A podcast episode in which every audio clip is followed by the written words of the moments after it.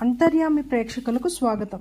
ఈరోజు మనం కార్యక్రమంలో చర్చించుకోవాల్సిన విషయం మంత్రవాది మహేశ్వర్ కలమ నుండి జాలువారిన సమస్యలే సారథులు. జీవితంలో సమస్యలు మనకు కొత్త దారులు చూపిస్తాయి. యథార్థానికి దగ్గరగా తీసుకెళ్తాయి. పరిస్థితుల వల్ల ఏర్పడే సంక్లిష్టతల వల్ల జిజ్ఞాస జ్ఞాన సముపార్జన పట్ల ఆతృత కలుగుతాయి. సమస్యలు మనిషిలో కారుణ్యాన్ని పెంచుతాయి.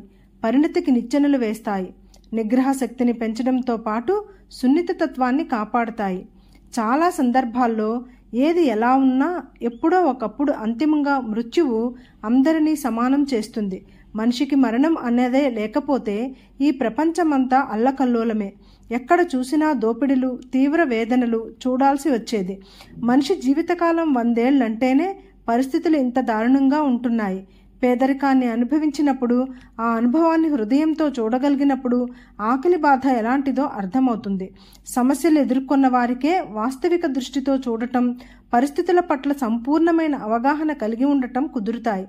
మనసులోని కల్మషాన్ని తొలగించుకొని స్వచ్ఛతను నింపుకోవడం సాధ్యమవుతుంది. మహాభారతంలో కుంతి శ్రీకృష్ణుణ్ణి ఎక్కువ సమస్యలు కలిగించమని కోరుకుంటుంది. ఆ కారణంగా ఆయనను తరచూ తలుచుకోగలనని ఆమె భావన. కష్టాలున్నప్పుడే సమస్యలు ఎదురైనప్పుడే భగవంతుడు గుర్తొస్తాడు.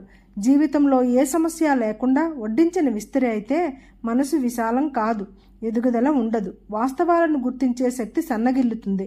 ఆలోచన సామర్థ్యం పెరగదు బుద్ధి వికసించదు. అటువంటప్పుడు జీవితకాలంలో అసలే మెదడులో బహుకొద్ది భాగాన్నే ఉపయోగించే పరిస్థితి నుంచి అది ఇంకా ఇంకా తగ్గిపోయి నిరుపయోగంగా వదిలేసిన వాళ్ళమవుతాం.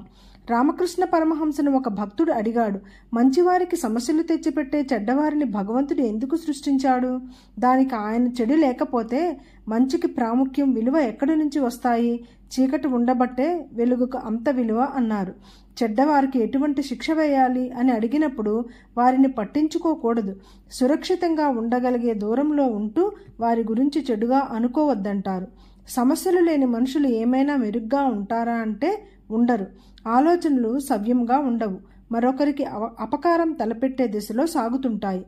నిర్మాణాత్మకమైన శక్తి కన్నా వినాశకరమైన శక్తికి ధాటి ఎక్కువ. ఎన్నో శతాబ్దాల పాటు శ్రమ కోర్చి నిర్మించిన దాన్ని కోల్చడం క్షణాల్లో పని.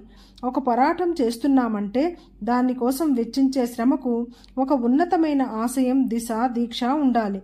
అప్పుడు మనసు ఏకాగ్రత సాధించి కష్టతరమైన ఆ ప్రయాణానికి అవసరమైన శక్తిని పదింతలు చేస్తుంది.